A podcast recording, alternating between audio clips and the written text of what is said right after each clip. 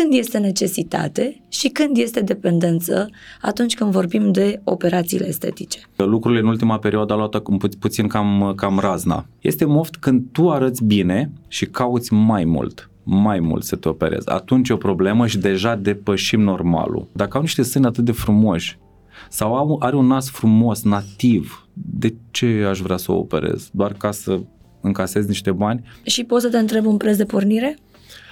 Uh, de la 4500 de euro cu implant inclus. Foarte important este ca pacienta să-și găsească chirurgul. Nu are o interacțiune ok, nu, nu interacționează. Adică chirurgul vorbește, ea nu înțelege, uh-huh. ea vorbește, chirurgul nu ascultă nu prea funcționează așa. Și atunci e foarte bine să ai o, putem spune o simbioză. De ce? Fiindcă uh, de la această uh, uh, simbioză va, va, va rezulta și procesul ei de, de vindecare. Adică tu mă asculți, eu te ascult. Fumatul poate influența procesul de vindecare Bineînțeles, când vorbim în, de... întotdeauna. Întotdeauna. Mm-hmm. Mai mult sau mai puțin. Când punem un implant mamar, încercăm să-l alegem cât se poate cu, cu mărimea sânului, adică să nu depășim limita ridicolului. Aș vrea o campanie, poate uh, și de informare a, a pacientelor legate de chirurgia estetică. Dilema cu Emma de la ZU, un podcast Zunivers. Frumusețea stă întotdeauna în ochii privitorului. Sunt total de acord cu asta, incluzând propria mea concepție despre mine atunci când mă privesc. Iar dacă ceva nu-mi place sau îmi creează un real disconfort, vreau să știu că sunt soluții. Vorbim astăzi despre chirurgia estetică. Când e necesitate și când e exagerare. Cum iei o astfel de decizie, care sunt riscurile atunci când spui da și cât de mult contează încrederea pe care o ai în doctor. Gabriel Mazilu este doctorul în mâinile căruia m-am lăsat, îi port un mare respect și recunoștință. Tocmai de aceea l-am adus astăzi uh, la dilema. De ce alege mereu firescul în operațiile lui și de ce nu se teme să refuze paciente, aflați în episodul de astăzi. Este o discuție sinceră, liberă, uh, asumată, care te poate ajuta atunci când te afli în pragul unei astfel de decizii.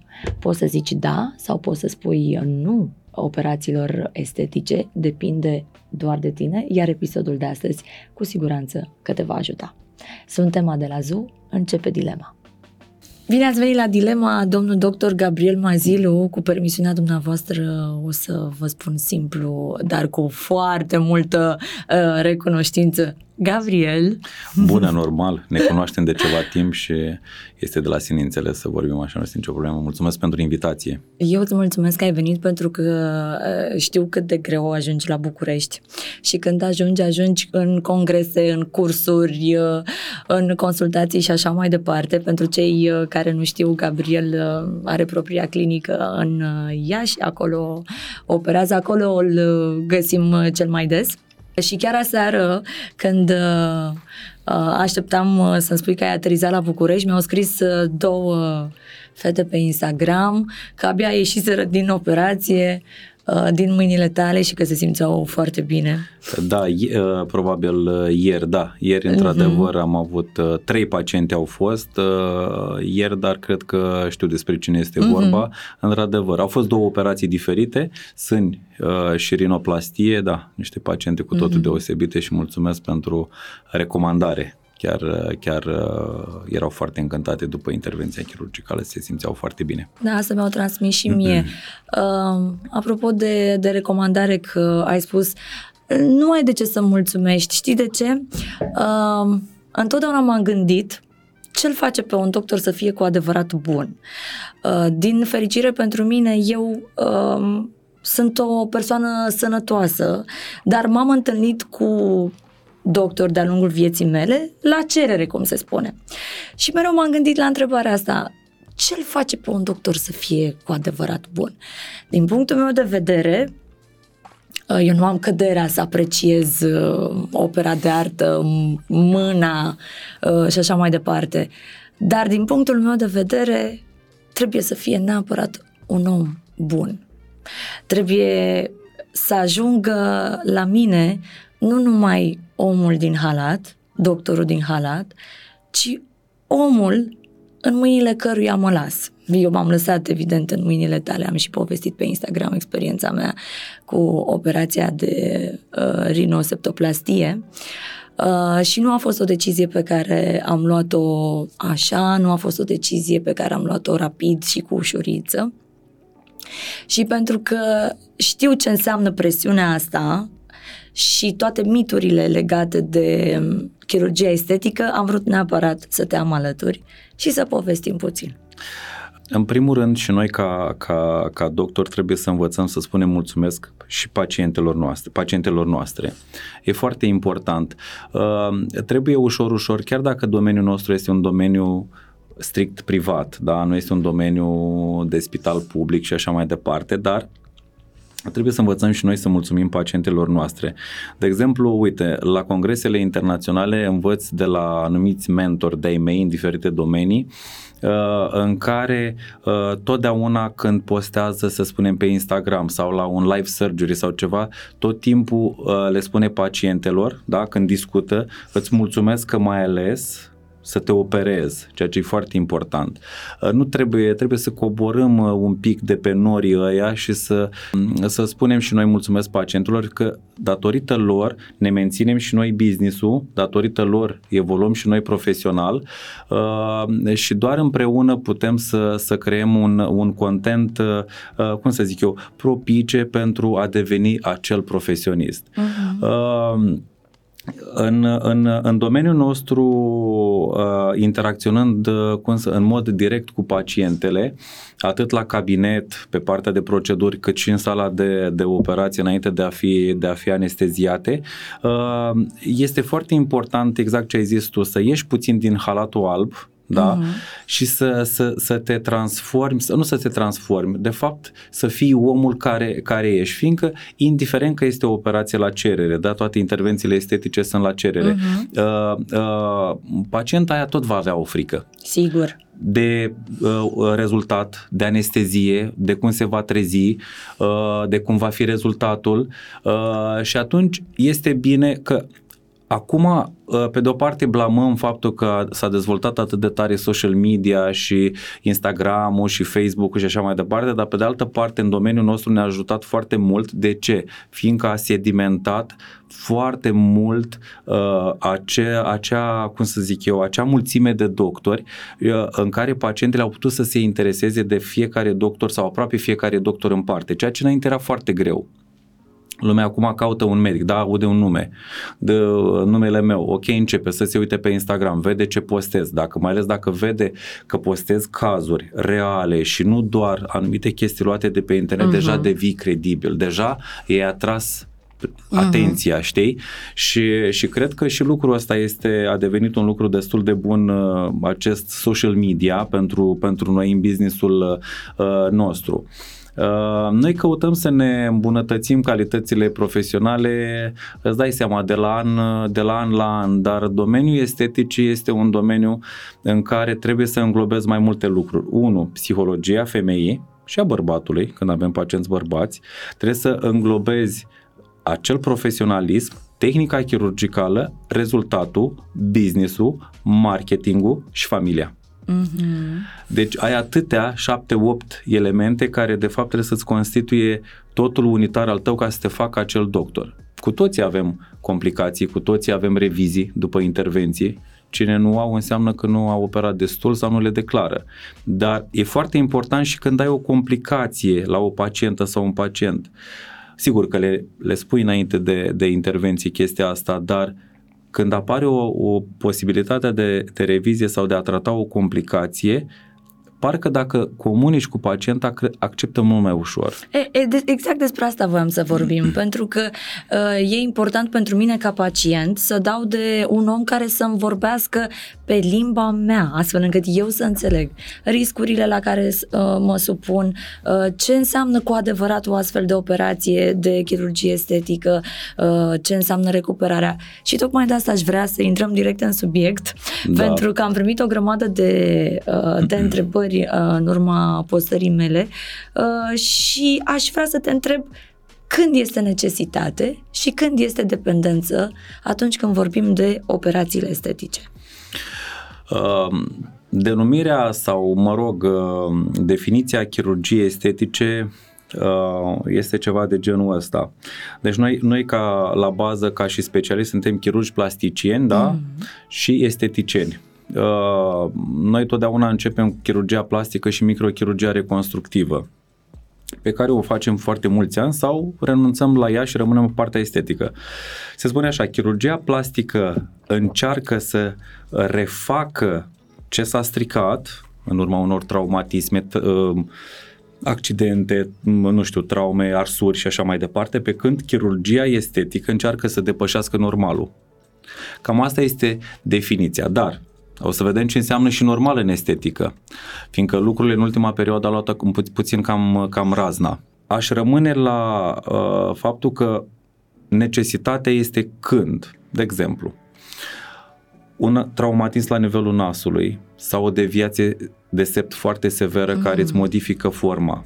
Uh, uh, uh, bullying, de ce nu?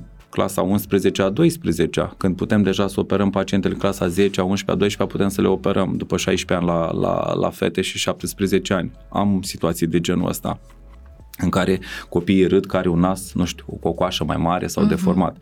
Uh, la pacientele, de exemplu, care efectiv se numește amastie. Efectiv, nu s-a dezvoltat deloc, deloc, deloc sânul, sub nicio formă. A rămas doar pielea, areola și mamelonul, nimic altceva. Deci aia este o necesitate. Când, când este un moft, uh-huh. un moft, e prea mult spus moft. Eu cred că dacă tu te simți bine în pielea ta cu o operație, adică făcând o operație de rinoplastie, blefaroplastie, uh, nu știu, implant mamar sau ridicare de sân, dacă tu te simți bine, cred că deja nu mai este moft. Este moft când tu arăți bine și cauți mai mult, mai mult să te operezi. Atunci e o problemă și deja depășim normalul. Și atunci intervin doctorii. Sunt două categorii. Unii care te operează și unii care nu te operează. Ai refuzat vreodată? Da. Să, să operezi o pacientă? Da, sunt da? cunoscut uh, în zona mea pentru faptul că mai refuz paciente. Păi n-ai cum să le operezi dacă ele arată foarte bine, dacă au niște sâni atât de frumoși sau au, are un nas frumos, nativ, de ce aș vrea să o operez? Doar ca să încasez niște bani? Nu este ok. Și da, am refuzat și sunt convins că voi mai, voi mai refuza este o situație destul de aiurea în cabinet în care îi spui, ea vine să se opereze, deci ea te-a studiat, te-a căutat da. pe Instagram, pe site Ți-a dedicat pe... timp. Da, exact. Și vine. Și nu o operezi. E un șoc.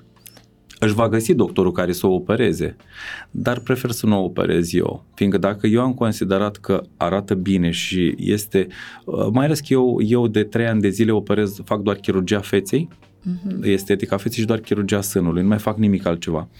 Și atunci, atunci dacă operând destul de mult și am considerat că nu are nevoie, chiar cred că nu a, chiar, chiar cred că nu a avut nevoie și cred că atunci este deja moft. Chirurgia estetică este o operație la cerere. Vii, da. o ceri și o primești. Uh, nici nu putem să, să, să refuzăm paciente numai dacă ne uităm așa un, un pic și ni se pare că, că, da, nu știu, cred că arată prea bine pentru a fi operată, dar cred că pentru câteva cazuri pe an, 3, 4, 5, cred că putem, cred că avem de unde refuza. Eu așa zic, uh-huh. părerea mea. Cam, cam asta este, este, este părerea. Numai că în ultima perioadă, în ultimii 3-4 ani de zile, din cauza faptului a filtrelor de Instagram la percepția, da. uh, body dysmorphia și urmărirea uh, a unor vedete internaționale care sunt super mega filtrate, a devenit o oarecare nebunie uh, și, în, și în țara noastră pentru pacientele care își doresc puțin cam mult. Adică toată lumea vrea să aibă nasul, nu știu, Kim Kardashian, dăm un exemplu, habar n-am.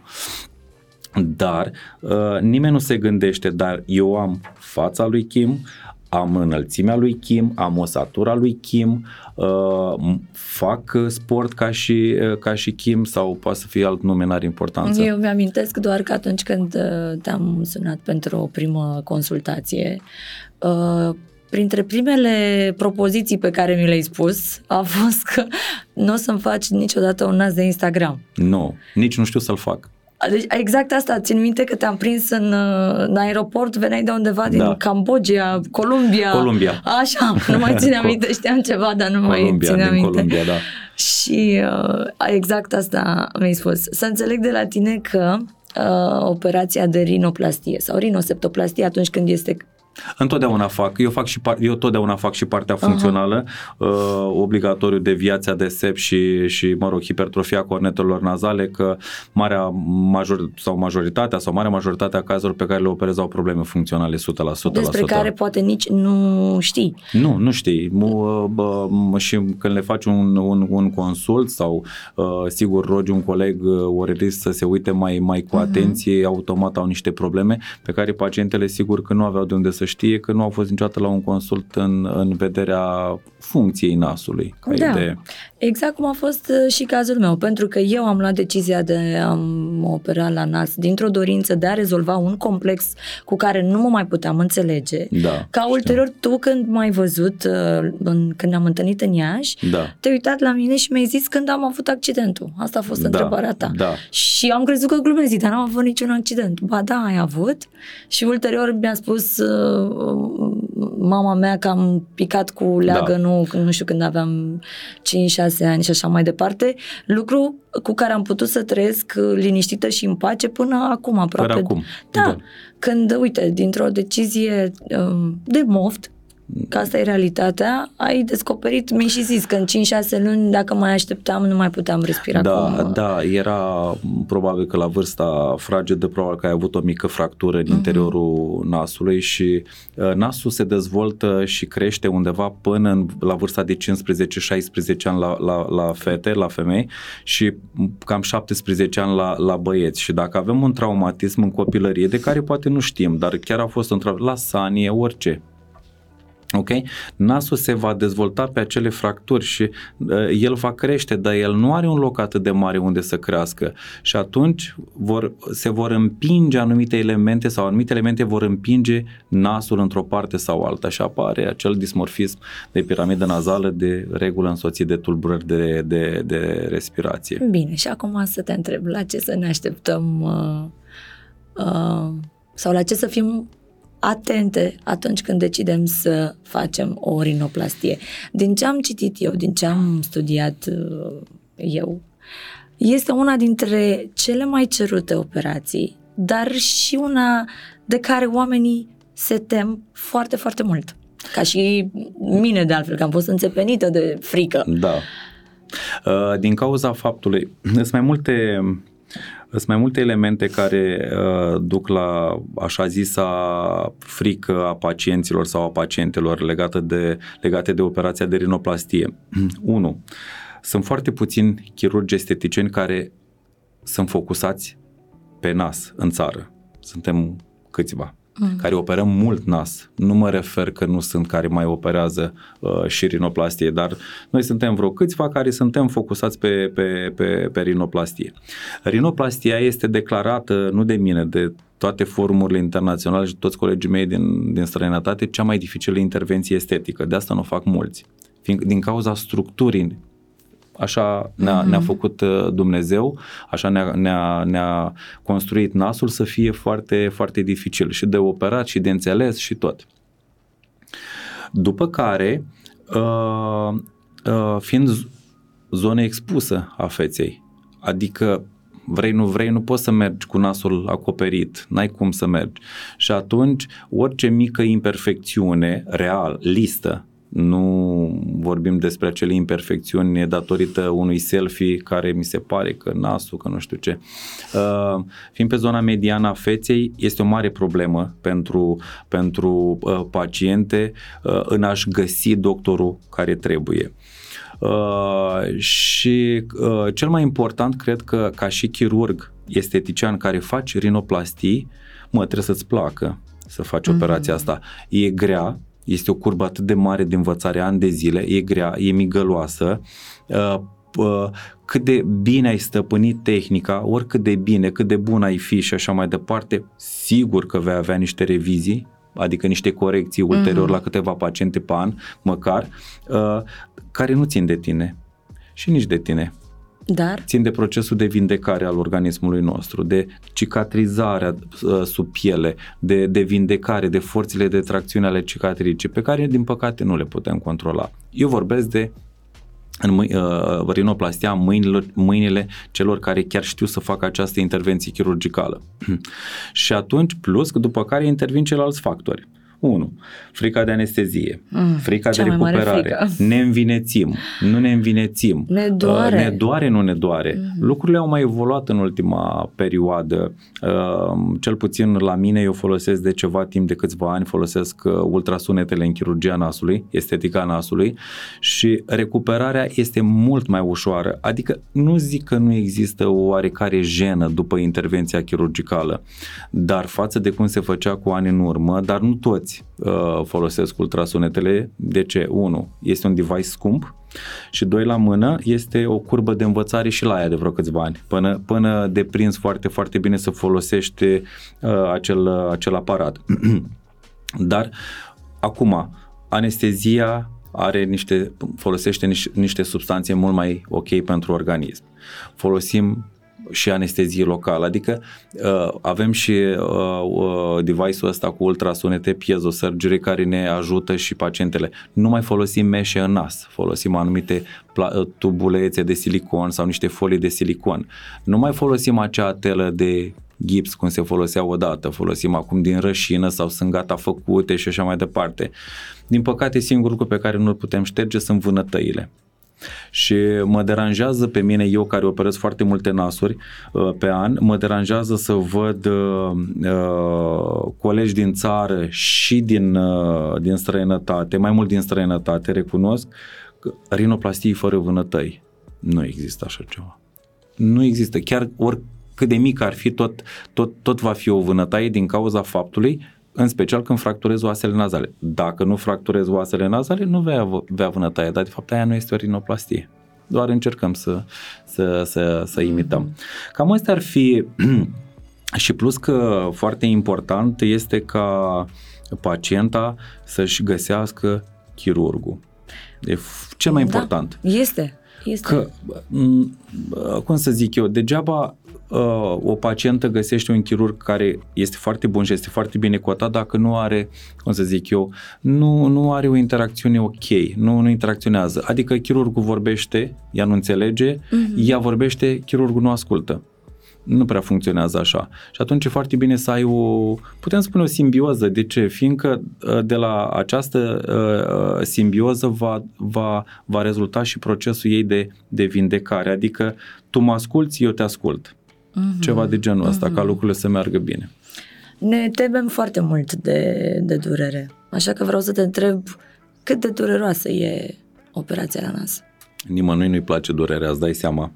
Uh, ideea este că în mod normal, în cazul uh, pacientelor mele sau în cazul meu, cred că cred că nu vreau să spun chiar 100% că sună clișeu, dar cred că ar trebui poate una, două paciente dintr-o sută să, să declare niște dureri, nu știu, mai, mai importante. În mod normal, în mod normal trebuie să existe durere. Să facem diferență între durere și presiune, senzația de corp străin în nas, senzația că ne strânge tela, senzația că ne-am operat, uh, uh, dar în mod normal nu ar trebui în acest moment să existe durere. Vorbesc în cazul meu. Uh-huh. Uh, Durerea a început să dispară, dacă putem să spunem așa, odată cu dezvoltarea instrumentarului chirurgical, a tehnicilor uh, și mai ales de când utilizez ultrasunetele în operație, în, uh, în rinoplastie.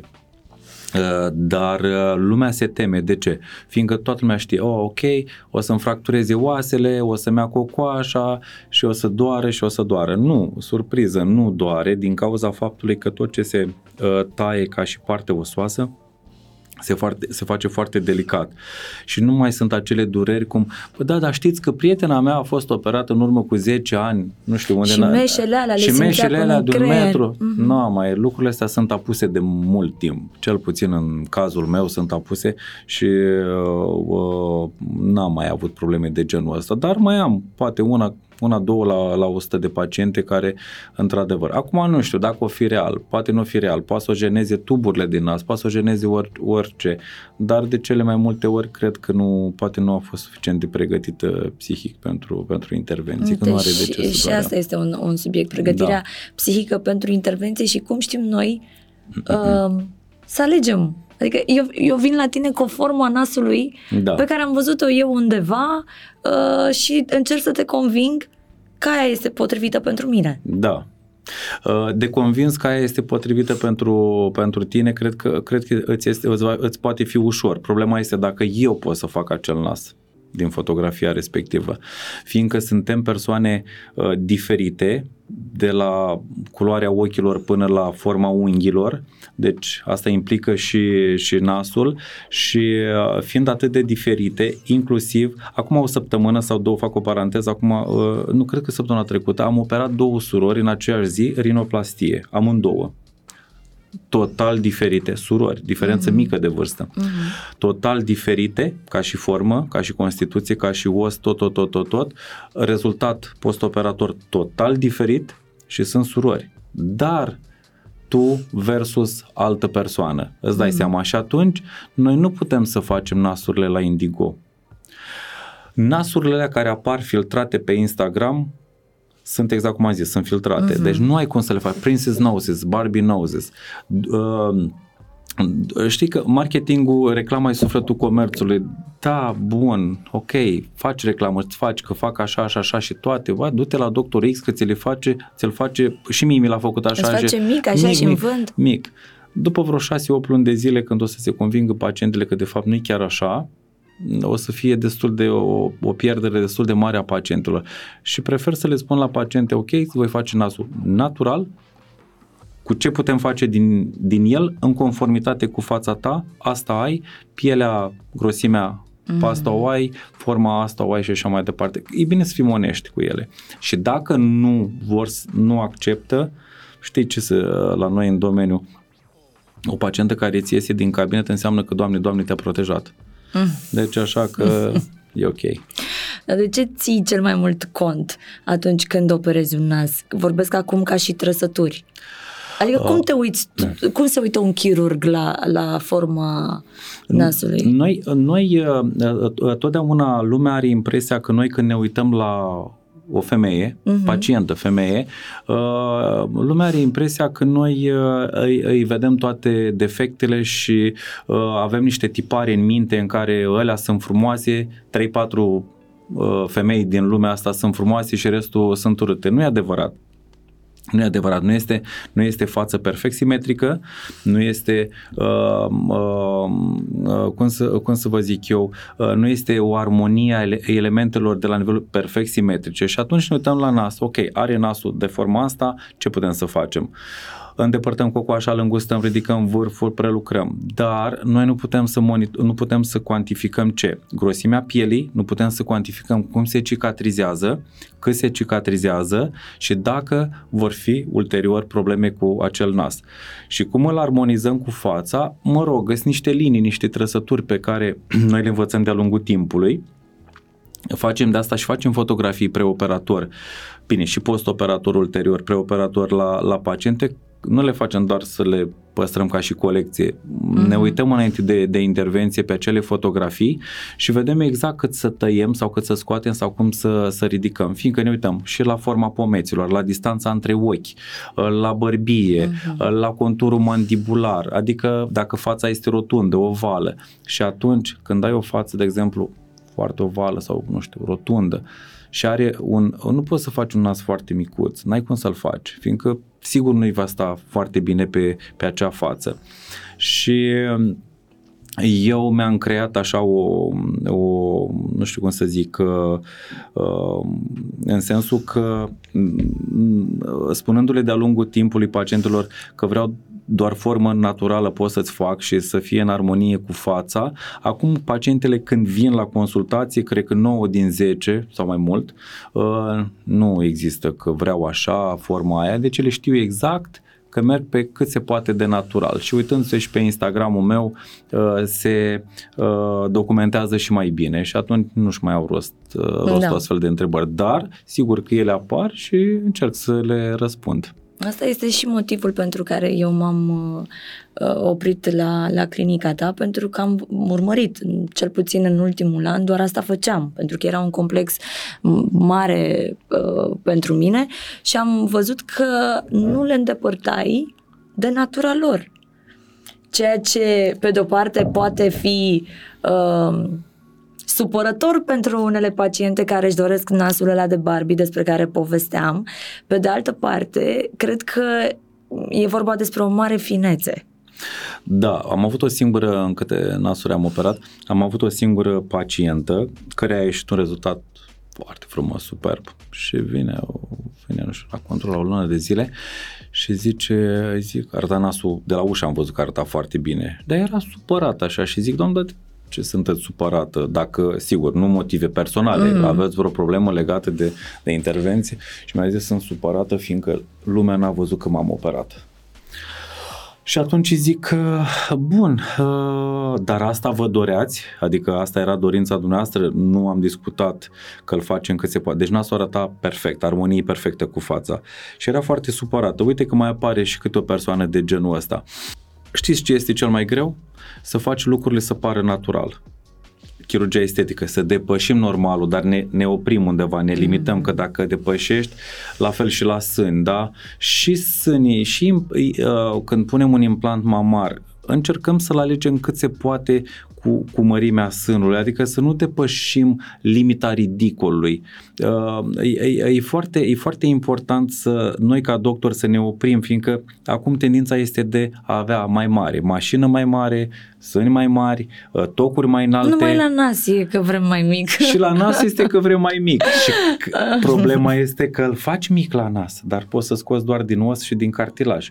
Și dacă scoți mai mult decât trebuie, rămâi cu o cantitate de piele foarte mare. Și în atunci, cât timp se, se aranjează? După un an jumătate. Și cum uh, facem noi să înțelegem lucrul ăsta? Adică când Au. îți pui problema unei astfel de, uh, de operații, uh, mai ales dacă este o decizie pe care o cântărești mult, uh-huh. vrei un rezultat acum, aici. Da. Adică vrei ca atunci când îți dai jos atela și tuburile despre care uh, amândoi știm da, până la urmă, da. vrei nasul ăla perfect. Da. Pentru că sentimentul din partea pacientei este că s-a chinuit, s-a expus riscului anesteziei, uh, a plătit o sumă mare de bani, uh-huh. uh, stă în concediu, s-a învinețit, te uiți în oglindă, nu te recunoști și vrei să-ți vezi acel nas. Da. Uh, de asta, de asta este foarte... În ultima perioadă lucrurile s-au mai schimbat. Lumea a început să mai înțeleagă mm-hmm. legat de chirurgia estetică a nasului că trebuie să mai aștepte pentru un rezultat. Dar da, într-adevăr, cum fac eu, cred că le explic destul de mult, uh, uh, stau destul de mult la consultație cu, cu pacientele. Am și niște documente pe care le dau. Am și, și Instagram-ul, am și o mare masă de paciente pe care le-am opera și probabil, nu știu, mai sunt forumuri, chestii de genul ăsta. Uh, merg la foarte multe conferințe legate de și în congrese legate de chirurgia estetică a nasului și mai încerc să mai fac diferite postări.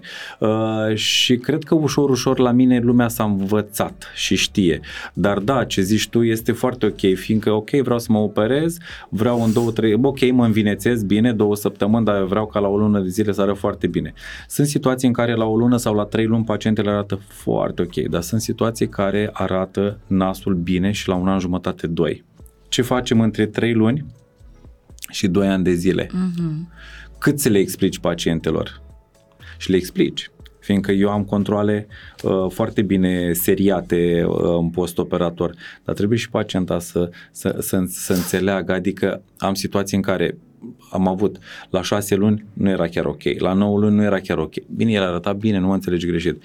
Mai era, timp, mai era nevoie de timp de așteptare și pe asta, pe la un an și ceva, ah, da, s-a meritat să aștept. Am, uh, uh, la început n-am avut încredere în dumneavoastră că trebuie să aștept un an jumătate, doi mi s-a părut o, o, o ceva, uh, o fantasmă să, să, să pot aștepta atât de mult, dar se pare că s-a meritat. De ce? Fiindcă noi nu putem să controlăm procesul biologic al pacientului. Niciodată, orice am vrea uh-huh. să mhm. facem.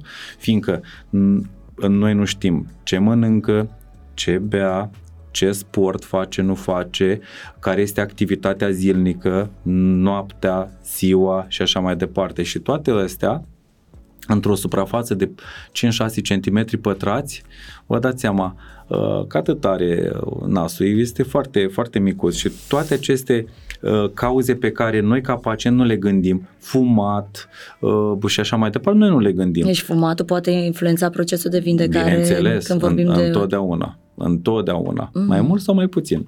Uh-huh. Întotdeauna, din cauza faptului că fumul se duce în mod direct către nas, odată, și doi, doi la, la mână, nicotina care este în sânge, care este un vasoconstrictor și, și influențează vindecarea și usucă mucoasa. Și Asta este unul. Și poziția somnului după operație? Uh, cu, cu fața în sus sau pe parte, stânga-dreapta. Nu avem voie să dormim cu nasul în pernă vreo 6-8 săptămâni, vreo mm. 8 săptămâni. Adică nu trebuie să stăm în poziție, în, adică culcată cu, cu fața la, la tavan timp de 2-3 luni de zile, sub nicio formă. Nu, se poate dormi și pe stânga și pe dreapta, doar nu cu nasul uh, în pernă, fiindcă nu ne putem controla gesturile în timpul, uh, în timpul somnului. Și uh, mm. la ce să ne mai așteptăm? Așa în perioada asta de, de vindecare? De, de vindecare. Uh, să ne așteptăm că nasul poate avea diferite deviații stânga, dreapta, sus, jos, uh, că cicatricea dacă este rinoplastie deschisă, va fi roșie o perioadă de câteva săptămâni până la câteva luni. Uh, de faptul că uh, uh, mucoasa va fi mai uscată și nu o să putem să respirăm bine, cum ne-am fi dorit 3, 4, 5 luni de zile, dar ulterior, din aproape în aproape, lucrurile se, se, se vindecă.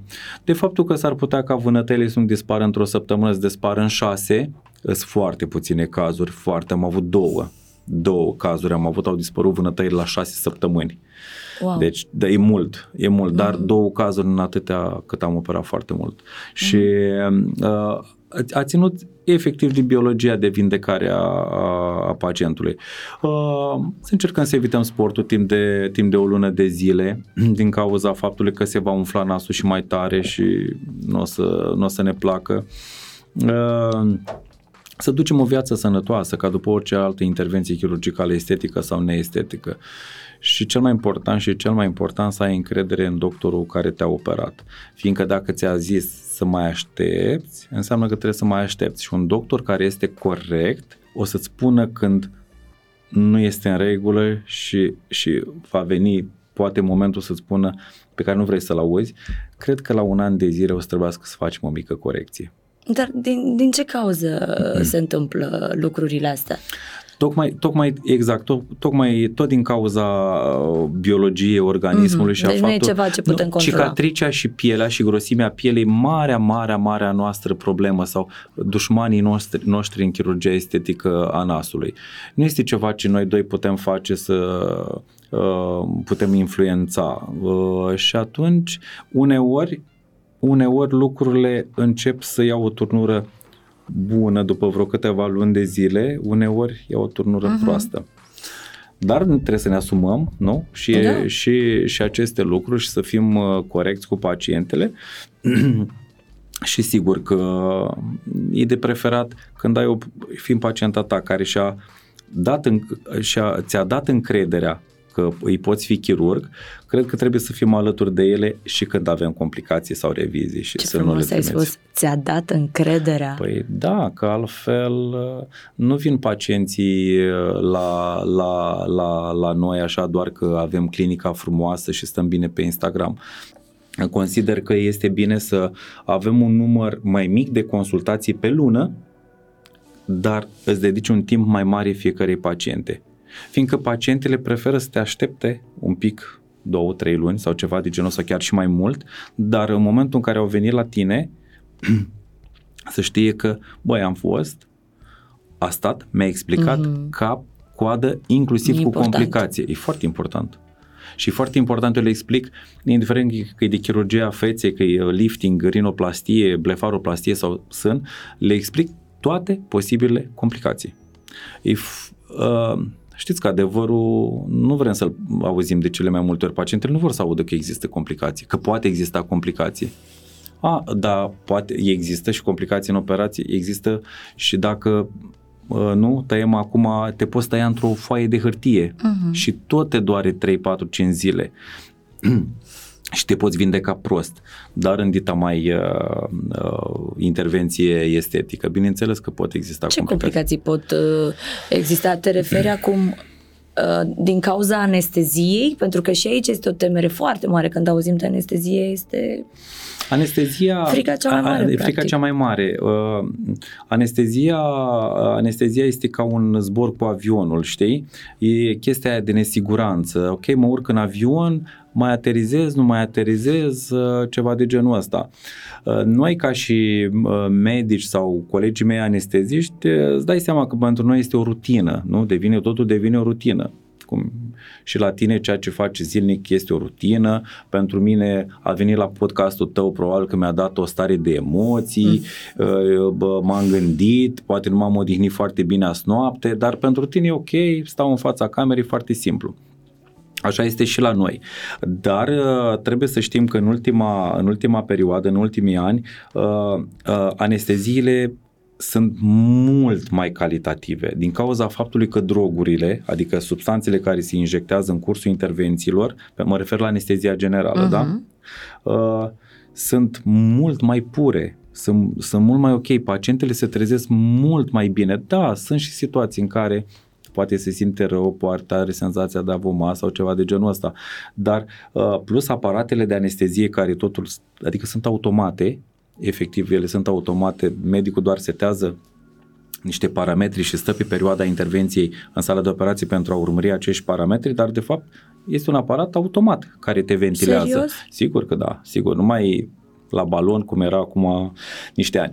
Și uh, exact, nu, uh, dacă facem comparație cu uh, un avion cum era acum 100 de ani în care omul era cel care conducea și dacă nu era el și nu avea forță avionul ăla, pe când acum de fapt computerul face tot.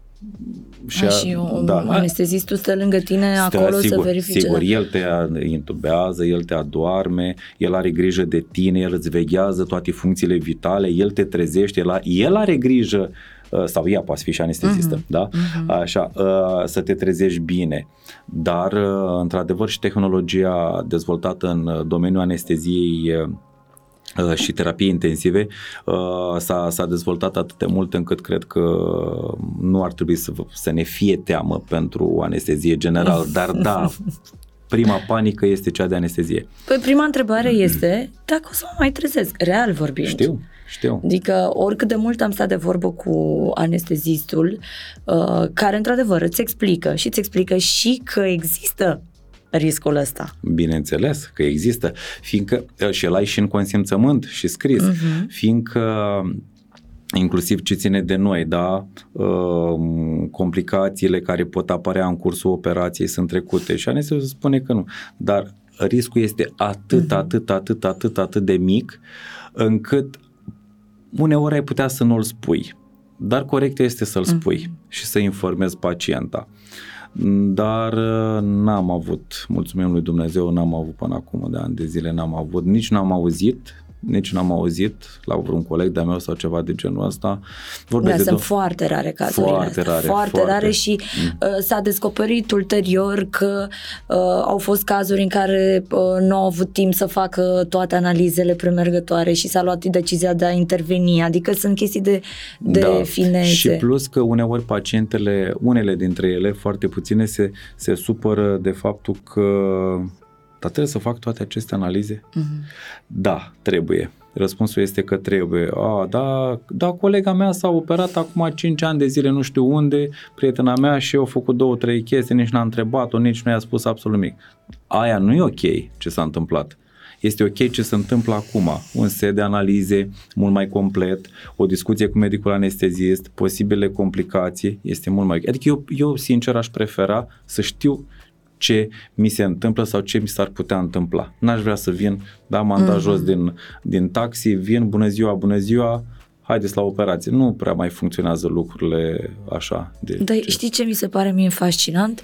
Cum ne trezim din anestezie? De cine decide și cine îmi zice mie că o să mă trezesc din anestezie? Uh, două persoane. Așa. Una uh, uh, sunt uh, eu, în care zic că termin în 5 minute sau în 10, Ah, ok, intervenția, sau în 20 de minute, spun în 20 de minute eu sunt off și atunci anestezistul încep exact ca la aterizarea unui avion pregătirea cabinei și a echipajului pentru aterizare. Și atunci anestezistul începe să-și dozeze uh, medicamentele pentru a începe să te trezești, ok? Uh, și uh, după care eu am terminat da, intervenția și momentul în care tu te vei trezi de tot îi aparține anestezistului. Cum?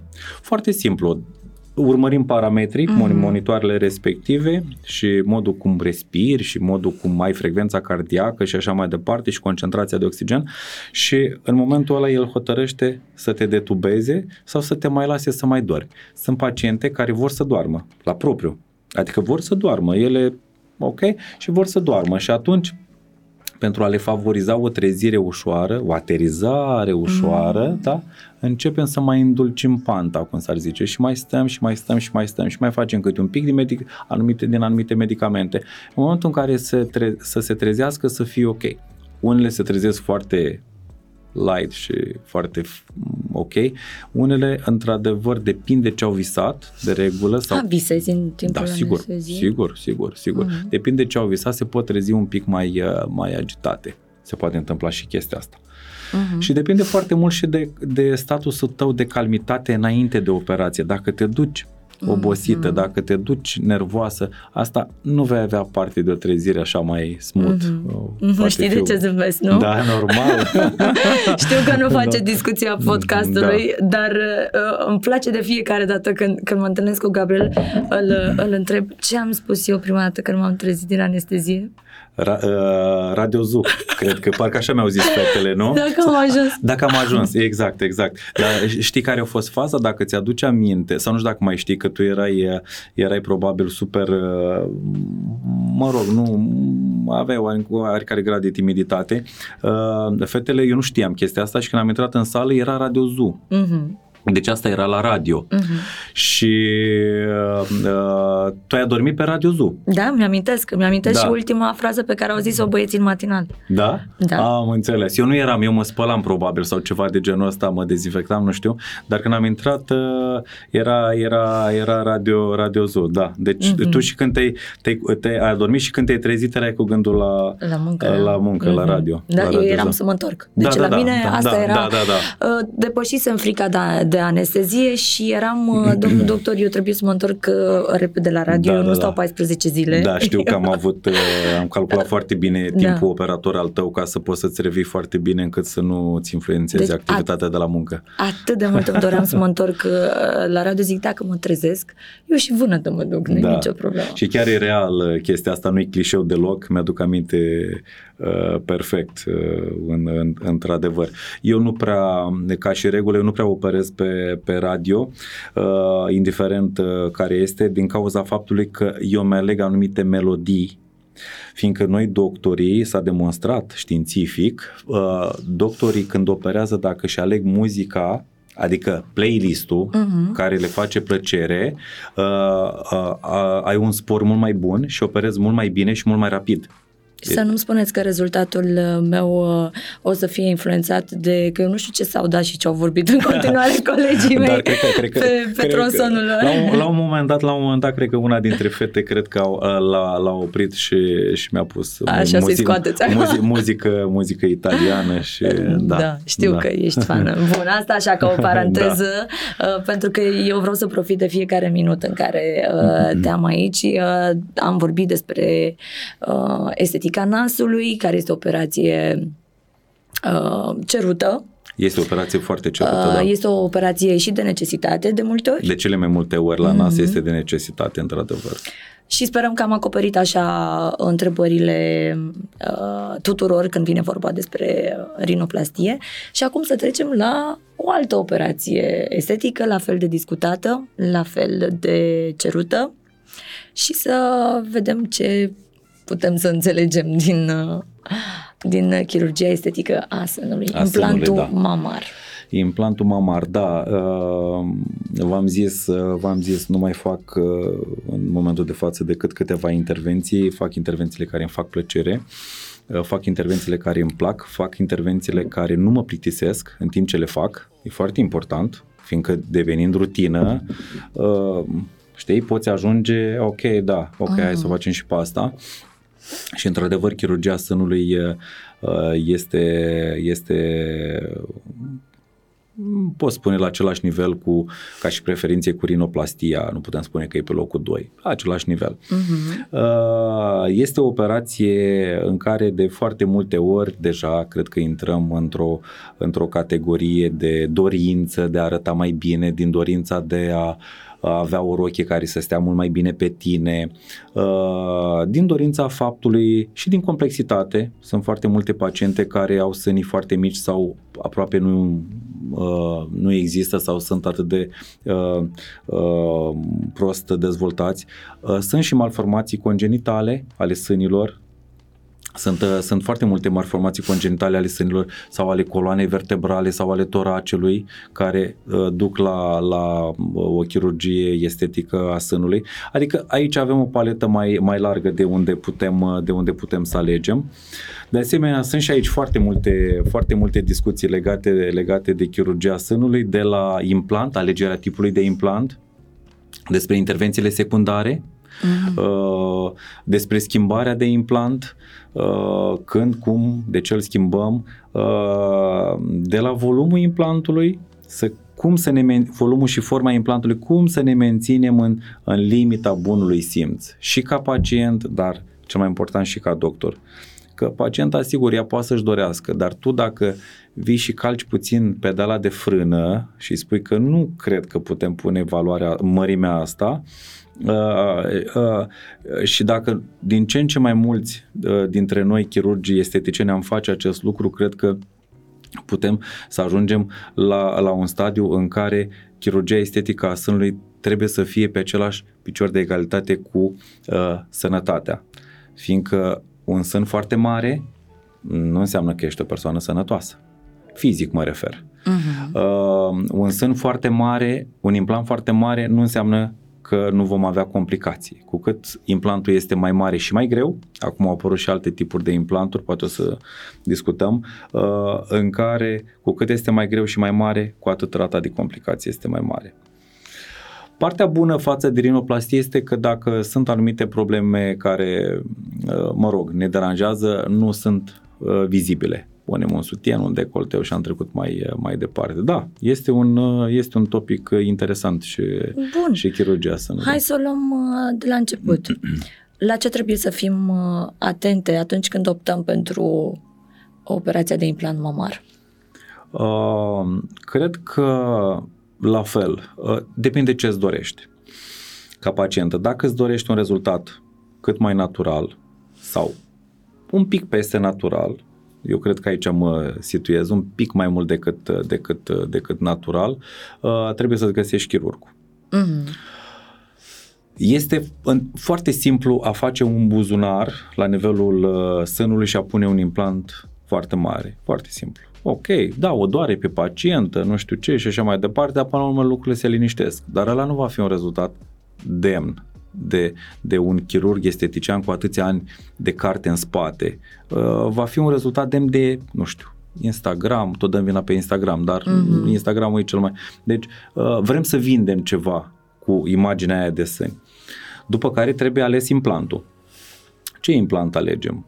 Din, Sunt... Dintre ce avem de, de ales când vorbim despre implant? Păi eu de exemplu, eu de exemplu folosesc doar nu știu dacă putem putem spune și ce, da.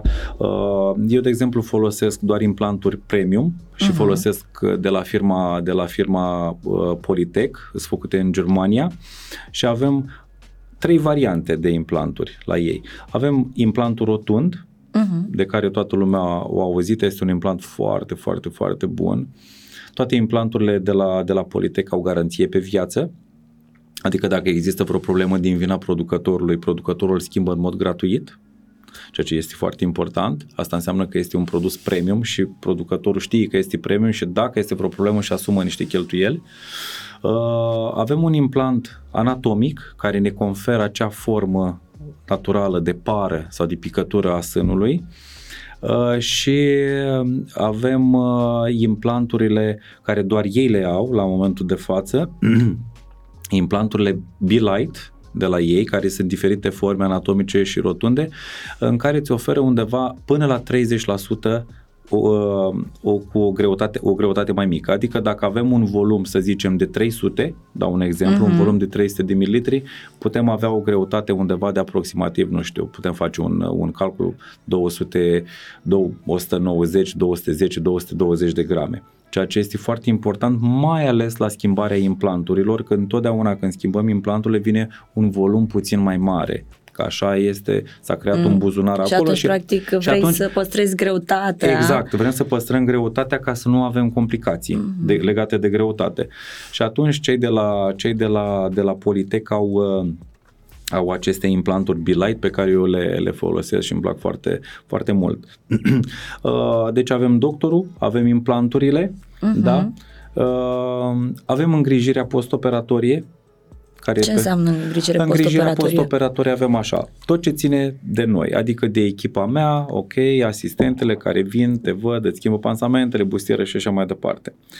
Trebuie noi ca paciente, sau mă rog, pacientele trebuie să aibă grijă că Trei luni de zile, de exemplu, nu ai voie să faci efort fizic susținut, cel puțin care implică mușchiul pectoral.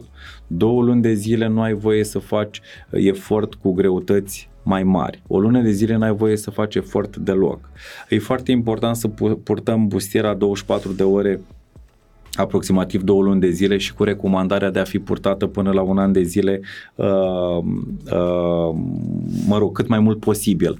Uh, este bine să, faci, să vină pacienta o dată pe an în primii 5 ani cu ecografie de control, să vedem cum, cum arată sânii. Uh, toate astea țin de voi, de paciente. Uh, eu nu pot să-mi fac datoria decât, ok, îți dau totul recomandările și așa mai departe, Uh, dar noi suntem după principiu dacă este bine, totul este ok, nu mai mă duc nici să-mi fac ecografie, mm. nici nu mai mă duc nici la doctor. Fiindcă și implantul poate duce la niște complicații ale sânului. Ce fel de complicații? Dacă vorbim de la, dacă vorbim de complicațiile legate de implant, în ultimii ani se discută foarte, foarte mult de niște boli. În primul rând trebuie să plecăm de la premisa că implantul nu dă cancer de sân, deci cancerul uh, glandei mamare nu este dat de implant sub nicio formă, mai ales că marea majoritatea dintre, uh, dintre noi pun implanturi retromusculare, deci în spatele mușchiului, nu în spatele glandei. În schimb, uh, au apărut două patologii și noi suntem obligați de forumurile internaționale să le dăm pacientelor și sunt puse și în consimțământ și le dăm să și citească acasă două, două boli. Toată lumea au auzit, au auzit acum de breast illness implant, de boala implantului. Ce înseamnă boala implantului? Avem, uh, de fapt, trei. Avem așa, acea contract, în jurul implantului se formează o capsulă, în mod natural, și avem acea contractură capsulară, adică, din motive necunoscute de către noi, deocamdată, de noi doctorii, capsula respectivă începe să se strângă și strânge implantul și devine, ca o, devine de piatră. De obicei este bilateral în am, la ambii sâni. Ce este de făcut? Se scoate implantul, se scoate capsula și se înlocuiește implantul. Rata este mică, de obicei apare după 5-6 ani de la, de la augmentarea mamară, dar este, apare. Mm-hmm. În schimb, sunt la momentul de față doar două cazuri din câte știu eu depistate în România, se numește ALCL, Anaplastic Large Cell Lymphoma, o să fiu mai explicit. E o formă de limfom localizat tot la nivelul capsulei, deci nu la nivelul sânului. Și în momentul de față în România știu că sunt două cazuri depistate, practic se traduce pentru o mărire foarte mare de volum a unui sân, în care se găsește o cantitate de lichid. Riscul este 1 la 30 de mii. E mic. E mic, dar e există. mic, există și trebuie să le informăm. Mm-hmm.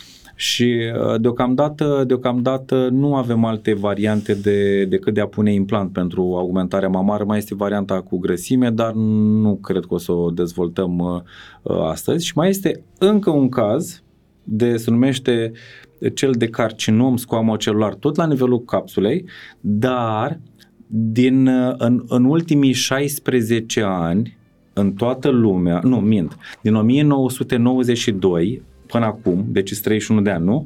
În toată lumea au fost depistate doar 16 cazuri.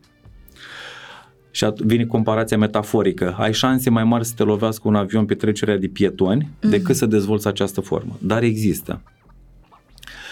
Astea sunt temerile legate de implant, ca și problemă. Ca și boli. Ca și boli. Dar ca și, nu și din de, punct de vedere al uh, pacientei, pentru că da. întrebări da, sunt multe. Sunt multe complicații. Uh, la cât timp le schimb? La cât timp le schimb? 10-15 ani de regulă, dar poți să le ții și mai mult dacă sânul este ok și ecografiile sunt, uh, sunt în regulă. Dacă se lasă sânii după alăptare, după naștere, la marea majoritate da, la cele norocoase nu. De ce? Fiindcă implant, uh, poate implantul să ducă la o lăsare mai importantă a sânului? Da, poate, mai ales dacă este de un volum foarte mare. Dacă este de un volum normal, de regulă sânul se modifică. Ce nu înțeleg pacientele, în general, nu ca și regulă, în general, este că dacă implantul este pus cum trebuie, unde trebuie, și sânul se deformează, implantul nu are legătură cu sânul, sub nicio formă, sub nicio formă, fiindcă îngrășat, slăbit, mai mult de 4-5 kg poate duce la o uh, formă diferită a sânului. Diferite activități fizice, diferite activități cotidiene pot duce la, la deformări ale, ale, ale sânului. Pielea, uh, colagenul din piele, elastina din piele, ce mâncăm, ce bem. Și atunci toate astea pot, pot duce la o, la o deformare mai importantă sau mai puțin importantă. De regulă la implantul mamar simplu, simplu, fără ridicare, fără mastopexie, lucrurile merg foarte bine. Problemele încep să apară, să apară când și uh, adăugăm o ridicare în care pielea este deja plină de vergeturi. Este o piele, este un sân care uh, a alăptat 1, 2, 3, 4 copii. Mm-hmm. Nu mai are acea fermitate, vârsta, nu spune nimic de vârstă, nu spune nimic de fumat. Uh, și bine ca pacientele la consultație să știe toate aceste lucruri. Și eu încerc pe cât pot să le, să le, să le enumăr. Cât de dureroasă este operația de implant? Uh, la fel ca și la fel ca și în uh, rino, rinoplastie, lucrurile au mai uh, evoluat. Uh, toată lumea cunoaște faptul că este o operație dureroasă în general, în general. Uh, cred că undeva cam 70-80% din pacientele mele uh, au o durere mai mult decât suportabilă mai mult decât suportabilă. Dar cred că undeva cam 20% pot avea niște dureri puțin mai, mai, uh, mai, uh, mai mari. Care sunt cauzele? Deci implantul se pune pe coaste, da? și mușchi, mușchiul, de, uh, mușchiul stă peste implant. Presiunea asupra coastelor, între coaste sunt nervii. Uh, implantul, uh, inextensibilitatea pielei, adică se creează o presiune asupra implantului mm-hmm. și implantul, implantul asupra toracelui. Uh, toate, toate, disecția, cu ce facem disecția? Dacă eu, de exemplu, folosesc radiofrecvență, o scăzut uh, procentul de durere folosind radiofrecvență. Uh, toate lucrurile astea, dacă le folosim, uh, putem zice că a scăzut considerabil uh, sau am mai amputat un pic din mitul ăla că este foarte, foarte dureroasă. Nu există, să zicem, dacă faci, nu știu, 100 de operații de sân pe an, toate să n-aibă nicio durere. Nu există, astea sunt basme, deci este pur marketing. Dar cred că am, suntem în 2023, suntem la nivelul în care am scăzut considerabil aceste frici și asta e o frică destul de mare. Și rata de reintervenție? La implant simplu foarte mică, aproape deloc pe, la implant mm. simplu. În schimb, rata de reintervenție la mastopexie, da, la când ridicăm să nu uh-huh. și facem acele incizii în ancoră, la care adăugăm sau nu adăugăm implant, cred că este undeva cam în jur de, nu știu, 2-3%, poate, cam uh-huh. pe aici. Cred Și că. din, din ce cauze se La fel, reintervin? veșnica problemă. Piele, ligamente, momen, uh, modul de cicatrizare, unele paciente se vindecă linie, cicatrice, mm. n-ai niciun, nici nu, unele se chinuie, unele au probleme de cicatrizare, nu au proteină uh, în organism, adică nu sunt alimentate, nu mănâncă uh, și atunci și plus uneori se mai pot lăsa sânii uh, ulterior și atunci trebuie să, să intervenim și să facem acele mici corecții. În general să rezolvă lucrurile. Mhm. Când ai uh, refuzat o pacientă care vine la tine pentru un implant mamar? Și de ce îi spune nu? Dacă are sânii frumoși. Așa, deci Da. doar estetic, dacă Da. nu are o nevoie uh, concretă, clară. Da, da doar, doar dacă, doar, deci dacă nu are nevoie, îi, îi spun. Uh, și am avut situații de genul ăsta și am, uh, și am, uh, și am uh, refuzat și nu mi-a părut, uh, nu mi-a părut rău că am, uh, că am refuzat. Adică, ok, sunt convins că s-a, s-a dus în altă parte, Până la urmă, știi cum e unei femei când îi se pune ceva în minte și mai ales dacă este vorba de o intervenție estetică, clar se va opera. Mhm. Dar eu m-am simțit foarte bine că am zis că aia a fost părerea mea și mi-o asum fără nicio, nicio problemă.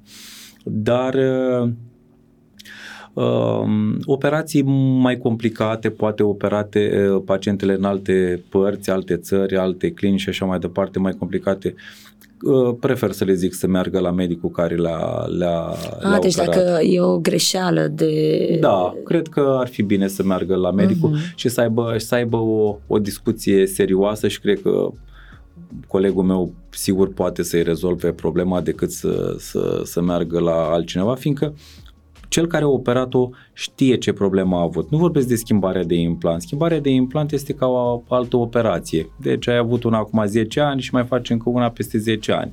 Mă refer la cazurile în care lucrurile nu au evoluat cum trebuie și cred că ar fi bine ca fiecare pacientă să aibă, să meargă la doctorul care s-a operat și să aibă o discuție uh, serioasă și pertinentă și cred că pot găsi o rezolvare. Nu trebuie chiar să Mhm. cerem ajutor în altă parte.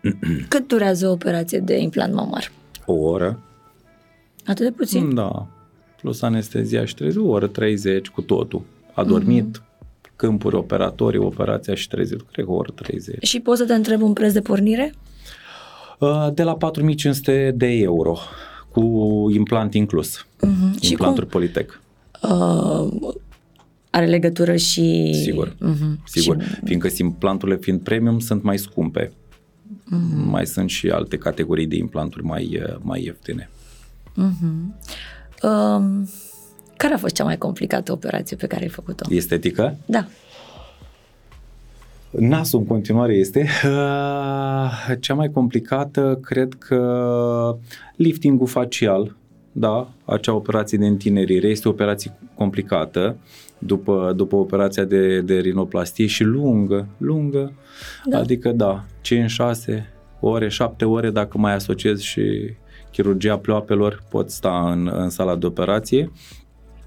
Uh, operații complicate mm, sunt cele în care asociez două intervenții în, a, în, a, în aceeași, la aceeași pacientă, da, nu știu, rinoplastie cu chirurgia sânului și aia este o operație complicată, fiindcă te gândești, pacienta trebuie să fie ok după 6-7 ore de anestezie, tu trebuie să fii ok după 6-7 ore de operație, Echipa? Trebuie să, echipa, deci toată lumea trebuie să fie ok și per total putem spune că este o operație complicată, chiar dacă în- uneori o facem, o, o facem de, de, de rutină, dar uh, cred că cred că astea sunt operațiile așa mai complicate, dar oricum, exact ce, ce ți-am zis la început, nasul este pe primul loc ca și, ca și intervenție dificilă. Mhm. E, a tras medalia de aur.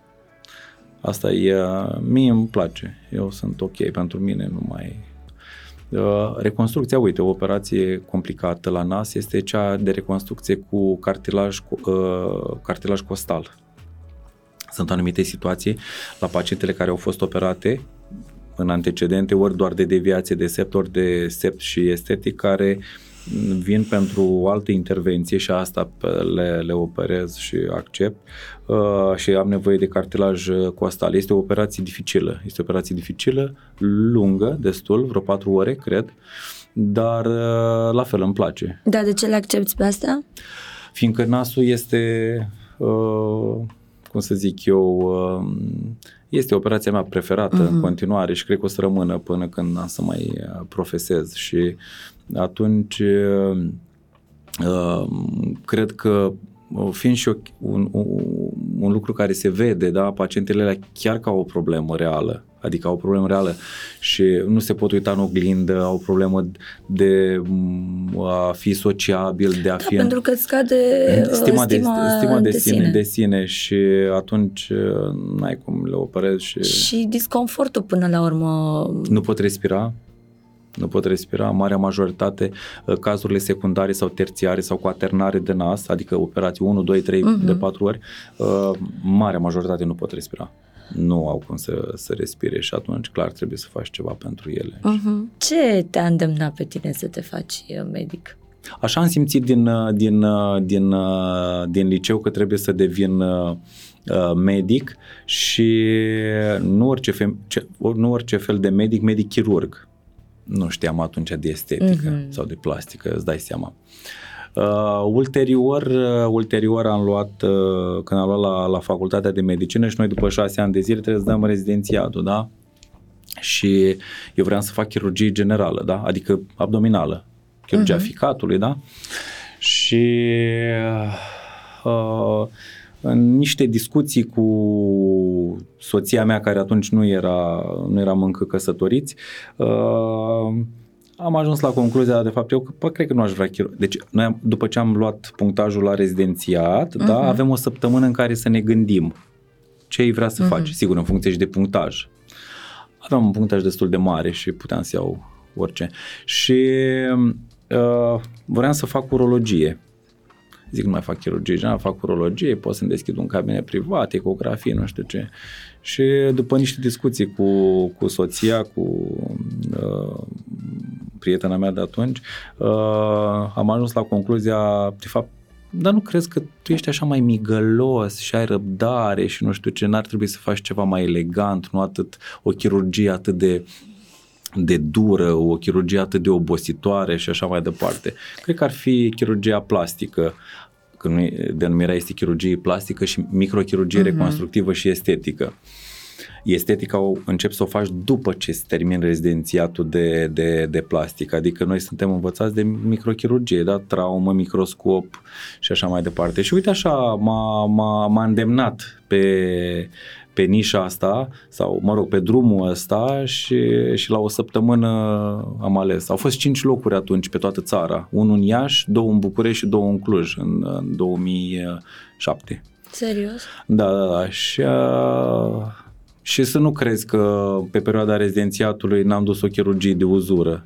Am dus-o și a fost Dar ne-a călit, știi, ne-a călit, fiindcă noi aveam multă, multă traumă, foarte multe accidente și na. După Ai aia- vrut să practici chirurgia frumoasă. Da, și am practicat chirurgia frumoasă până acum trei ani de zile în care făceam aproape toată chirurgia estetică, aproape, aproape mm-hmm. toată chirurgia estetică și de acum uh, trei ani de zile mi-am zis că nu, mă nișez. Mm-hmm. Mă nișez și mă duc exact pe ce îmi place și doar asta mm-hmm. fac acum și este ok. Aș vrea să, să-mi spui ce te deranjează cel mai mult din ceea ce se discută despre chirurgia estetică și mai mult decât atât, dacă ai un sfat real pentru uh, fetele, femeile care se gândesc să apeleze la o astfel de intervenție care îți schimbă nu numai înfățișarea, ci și viața. Nu aș vrea ca oamenii să creadă că îndemnăm uh, mergeți și operați-vă, Nu, sub nicio schimbați-vă formă, nu. fața, Nu, nu, nu. schimbați-vă trupul. Nu.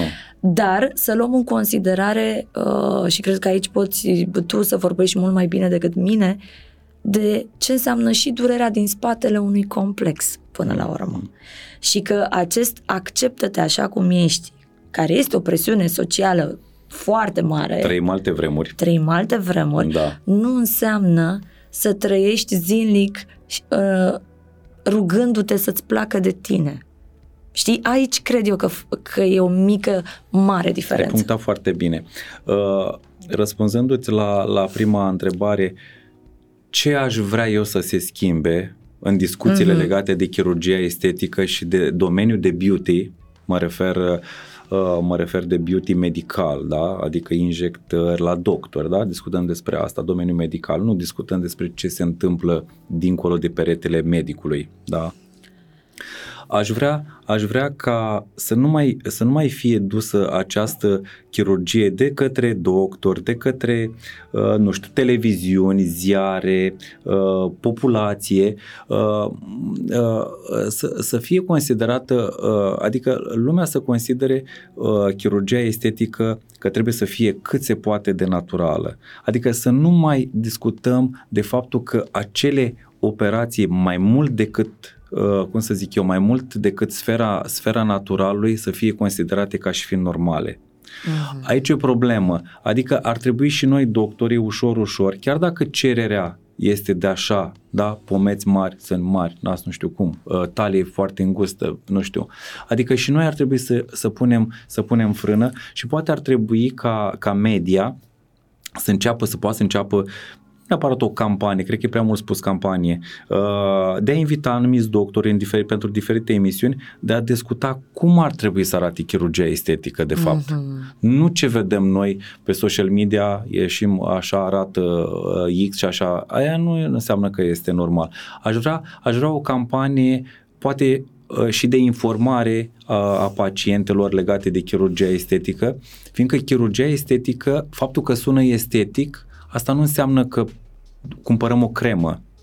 Este chirurgie, este o operație, sunt complicații, sunt riscuri, uh, avem rezultatul, uh, este, sunt operații care, sigur, sunt scumpe, se plătesc, așteptările sunt mai mari. Cred că aici aș, aș, aș merge pe, pe, pe, pe varianta asta de a, a fi un picuț mai cu picioarele pe, pe pământ mm-hmm. când se mhm. discută despre cazuri, despre operații, despre... Uh, e un pic, uh, lumea începe, gândește puțin diferit, sigur, raportându-ne cu America, dar America, să știți că ca în materie de, de... Sunt doctori foarte buni, cred că cei mai buni esteticieni sunt acolo, acolo și în Brazilia. Uh, dar uh, America este un produs de marketing. Întreaga America este un produs de marketing și cred că ar fi bine să fim un picuț mai cumpătați.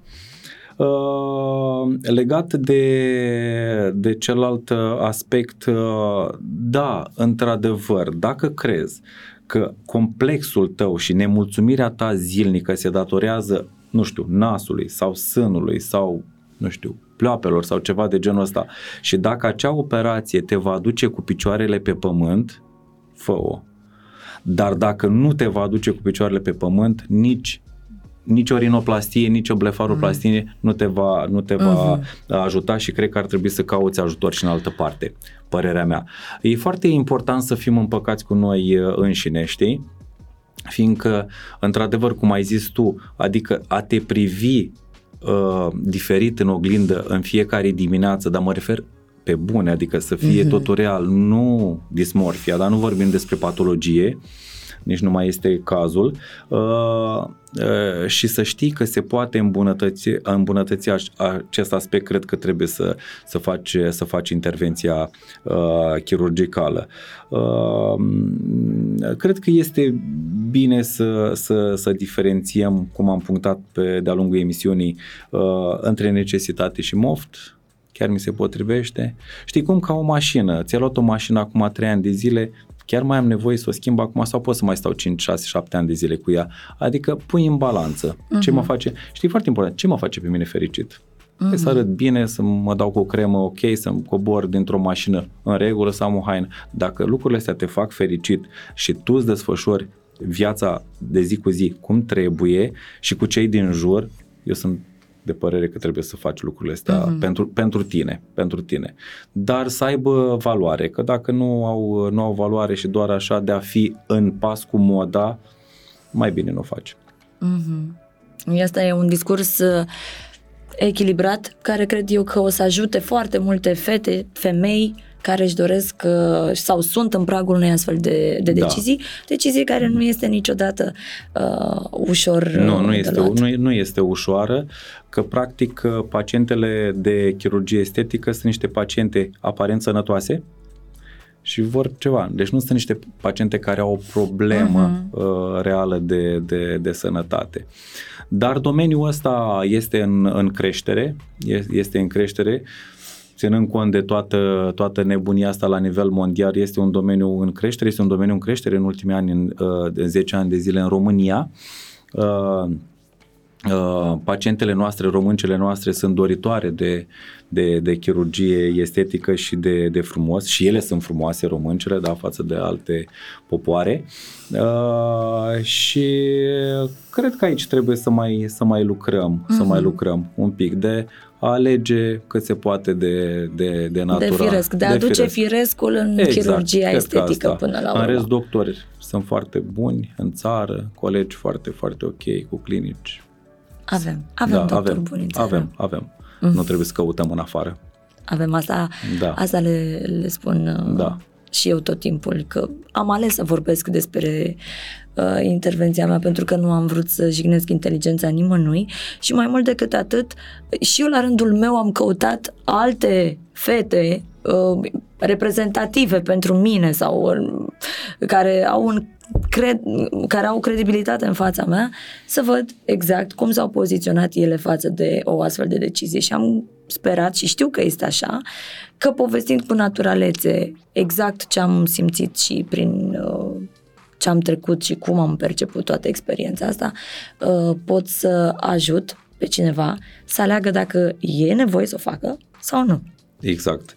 E, e și foarte important, adică uh, ca în orice domeniu, înainte de a face un pas, important este bine să te gândești, să-l cântărești, uh, să te documentezi. De exemplu, tu ai o, ai, ai o uh, cum să zic ai o latură a ta în care uh, intri ușor pe sub, uh, pe sub psihologia omului și uh, le, le poți da, le, îi poți face să gândească și anumite stări care țin de, de sufletul lor și așa mai departe, care uh, s-ar putea de multe ori, știi, să se gândească pacientele, băi, parcă am urmărit, am văzut, dar cred că nu am nevoie.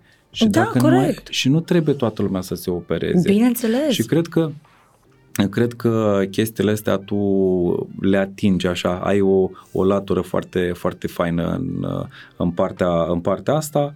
Eu fac ce am învățat să fac, să operez. și așa puteți da. ne lăudăm între noi. Da, să ne lăudăm și asta, dar îmi, îmi place să le și ascult, sigur. Eu așa consider că, că le ascult, dar niciodată nu putem mulțumi pe toată lumea, știi cum este. Da, corect. Uh, dar eu mă declar mulțumită de rezultat. Susțin în continuare că a fost cea mai bună decizie pe care Mulțumesc. am... Este un rezultat frumos acum. Mulțumesc. Am luat-o. și dacă știam că este atât de suportabilă, cel puțin în ceea ce mă privește pe mine ca durere, aș fi făcut-o mai de mult știi cum e, uh, toate vin la, într-un anumit moment al vieții mhm. noastre, mm-hmm. așa că nu trebuie să ne pară rău. Da, sigur. Da, trebuie, poate să ne pară rău de ce, uh, de niște lucruri pe care nu le-am făcut și ar fi trebuit să le facem la un moment dat, dar dacă am ajuns să facem acel lucru și acum ești ok, mm-hmm. eu mă declar mai mult decât mm-hmm. mulțumit. Îți mulțumesc, Gabriel. Eu mersi pentru invitație. Îți mulțumesc și pentru discuție. și... mulțumesc, a fost foarte, mi-au dispărut emoțiile așa din, din aproape în aproape, a fost o discuție faină și foarte prietenească așa. Păi, Mulțumesc. Așa e la, uh, la dilema și de fapt așa e uh, omul Gabriel uh, Mazilu cât despre doctorul Gabriel Mazilu cred că nu e nevoie să comentez eu aici. da, le, lăsăm paciente. Mulțumesc, mulțumesc frumos. Zunivers Podcasts